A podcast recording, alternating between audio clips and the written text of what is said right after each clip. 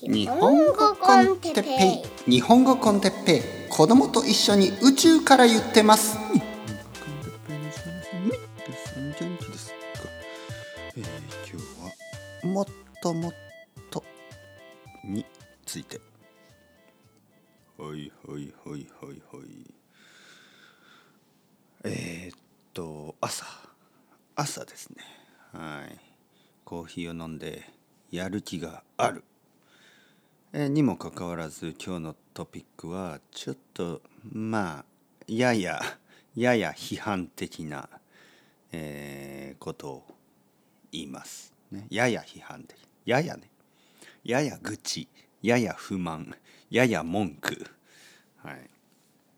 まあややまあ批判批判まあ僕がする批判というのはまあ単純な批判ではなくやっぱり少し建設的な批判をしたいですよね。建設的な批判。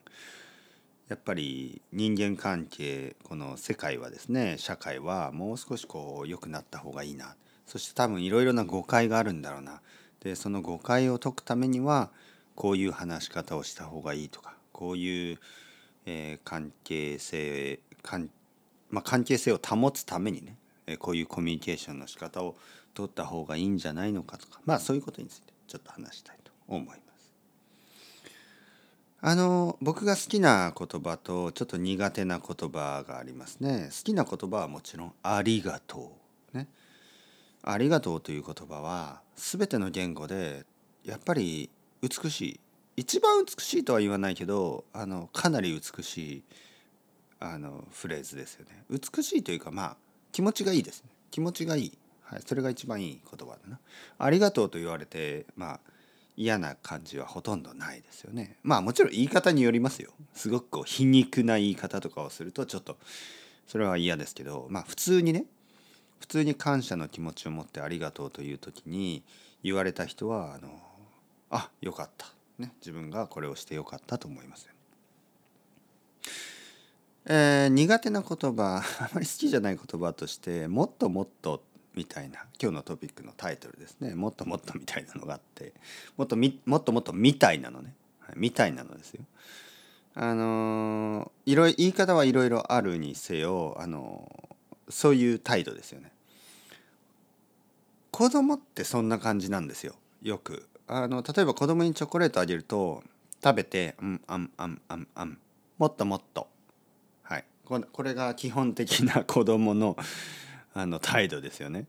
子供におもちゃを一つあげると「やったもっとちょうだい」えー何かこうガチャガチャとか何でもいいですよ。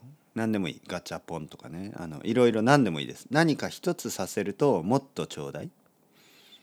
これが基本的なパターンですよね。でそういう時に親としてどう思うかっていうとあ買わなきゃよかったなとかあげなきゃよかったなとか。それぐらい思ってしまう。なんかない方が良かったんじゃないの？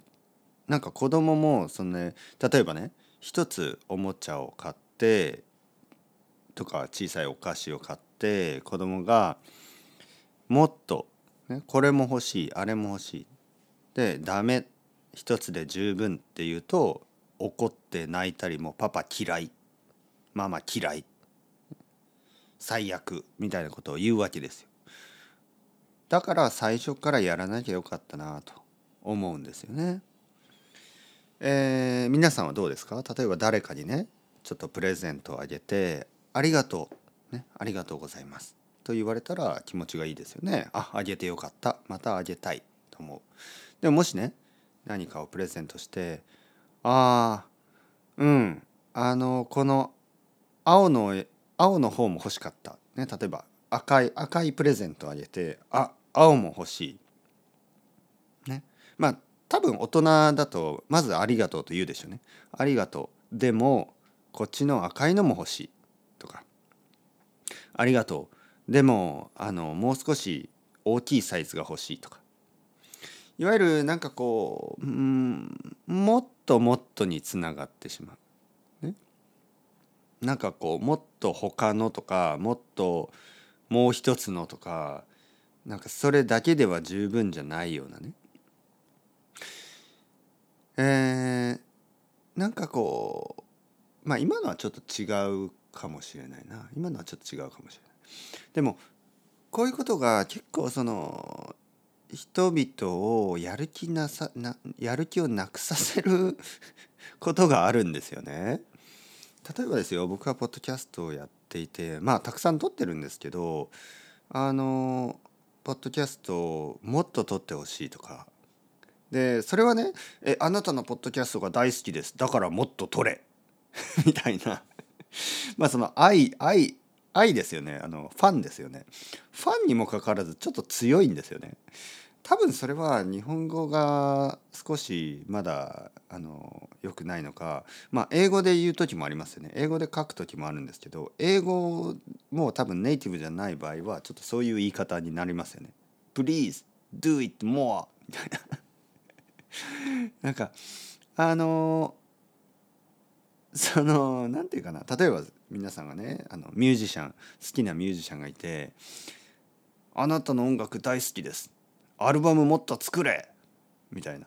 ちょっとこう「頼むからアルバムもっと作ってくれ!」3年に 1枚は少なすぎる。待てない。でえっ、ー、とまあファンとしての強い気持ちは分かるんですけどその言い方ね。そのコミュニケーションのあのなんか原始的なコミュコミュニケーションというかなんかもっと欲しいだって好きだからみたいな。そんな言い方しかできないかなと思うんですよね。人間は。大人は。子供じゃないから。大人なんであの言語はもう少し丁寧に使わなければいけないと思うんですよね。ちょっとちょっと考えて書こうと、ね、ちょっと考えて言おうと、ね、そういう努力が必要だと思います。なんかあの YouTube ライブとかもたまにたまに僕はやるんですけど大抵の場合あのあとてもいい次はいつ？とかあのなんかもっとやってみたいな。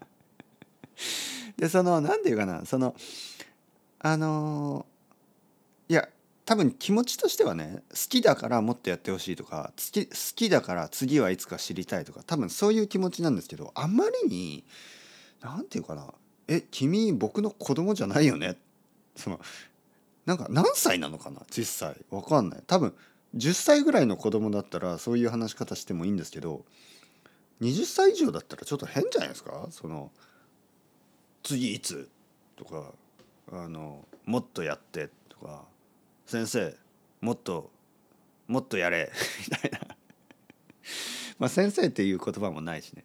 もっともっともっと。もっとやってください。次いつなのもっとやって。なんかあの少なすぎる。とかもっと見たい。とか。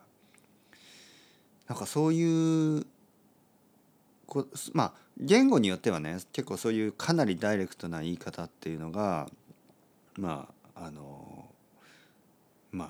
その普通なんですよ本当に。僕の奥さんともよくそういうことがありますよね。例えばねえー、奥さんが朝家を出る前に僕がね「今日はあの豆腐を作っとくよ」奥さんの好きな豆腐料理を作っとくよって言うと奥さんが「あありがとう」でもちょっとあの豆腐を薄く切ってとか言うんですよね。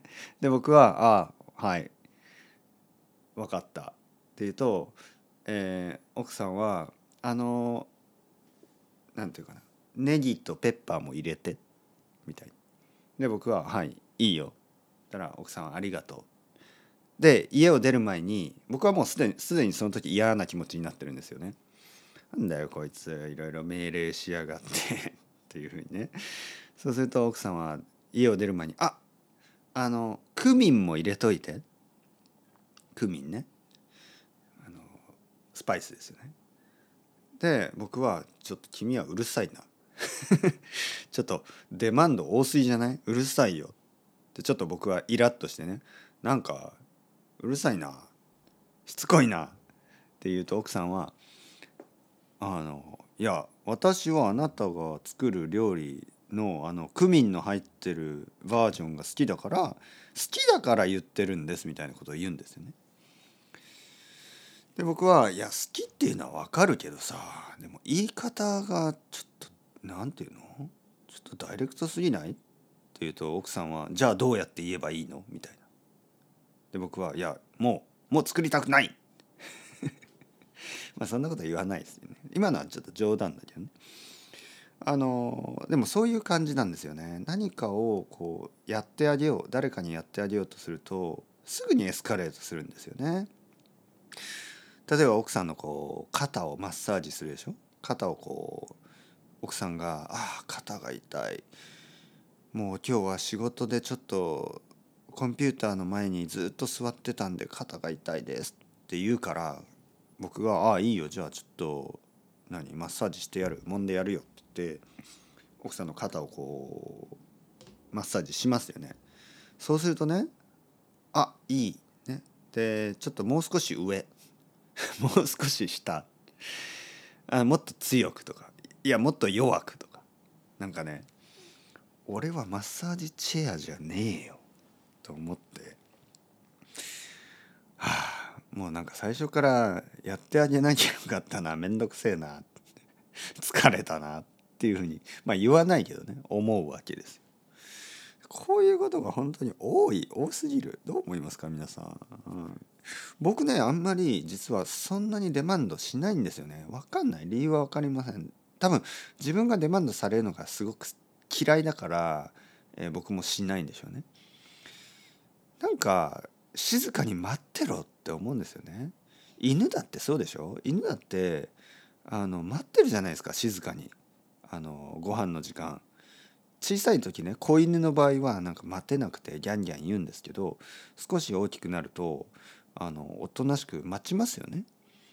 でなんかそれがあのなんかこうまあまあ犬の犬を飼ってる人にその犬ってこう優しいななんかその偉いなと思ってもっとあげたいってなるんですけどまああげすぎたら悪いけどねなんかこう静かに犬が朝ごはんを待ってると早く準備しなきゃって思いますよねこんなに静かに待ってる子に待たせもっと待たせたくないからあの早く準備しようって思ってねあのあげることが嬉しくなりますよね。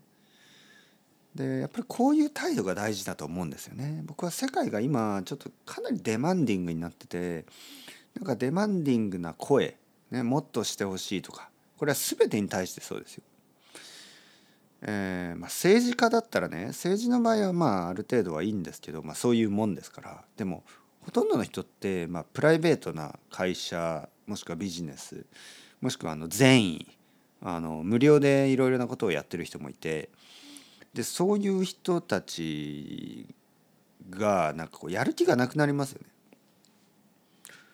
あの僕の YouTube ライブなんて全然お金にならないですよ。本当にあの1時間とかのまああのなんていうかなまあちょっと交流の場所ですからねその人々を見てくれる人とちょっと話したいっていう気持ちだけですからね。だからでなんか仕事でもないし何でもないんですよ。でもなんかもっとやってって言われるとああやりたくねえな。やんなかったらよかったなとか思うわけですね。ただもっとやってって言ってる人はあの好きだからもっと見たいっていうただただそういう気持ちなんですよね。だからでもやっぱりね知らない人だからその言葉がどういうニュアンスか分かり分かりにくいんですよね。はい、なんか本当に難しいんです人間関係だからね。なんか生徒さん毎週毎週一緒に話してる生徒さんに「なんか先生これを訳してください」とか「この文法何ですか?」とか「この単語教えてください」って言われても聞かれても僕は全然悪い気持ちはしないんですよね。あのまあ分かってるからそのトーンとかそのその人のことでもやっぱりこうオンラインだけのあのコメントだけの関係っていうのは想像以上に弱いんですよ。本当に弱い。でそういう弱い関係の中であのあの声のトーンとかが分からないんですよね。でなんかついついこうイラッとしてしまうわけですよ。イラッとね。これ教えてくださいと。なんで俺が教えなきゃいけないんだよ。いやさ確かに日本語の先生だけどさでも今はレッスンじゃないでしょ？みたいな。あのそういうことがあるんですよ。まあ小さいことを言いますけどね、はい、というわけで朝からブツブツブツブツ言ってみました。皆さんもそういうことあるでしょ？なんかたまにブツブツ言いたい時ありますよね、はい、聞いてくれてありがとうございました。ブツブツ。僕の文句というわけで、えー、今日はまた新しい一日頑張っていきましょう。チャウチャウアスタレゴまたねまたね。またね。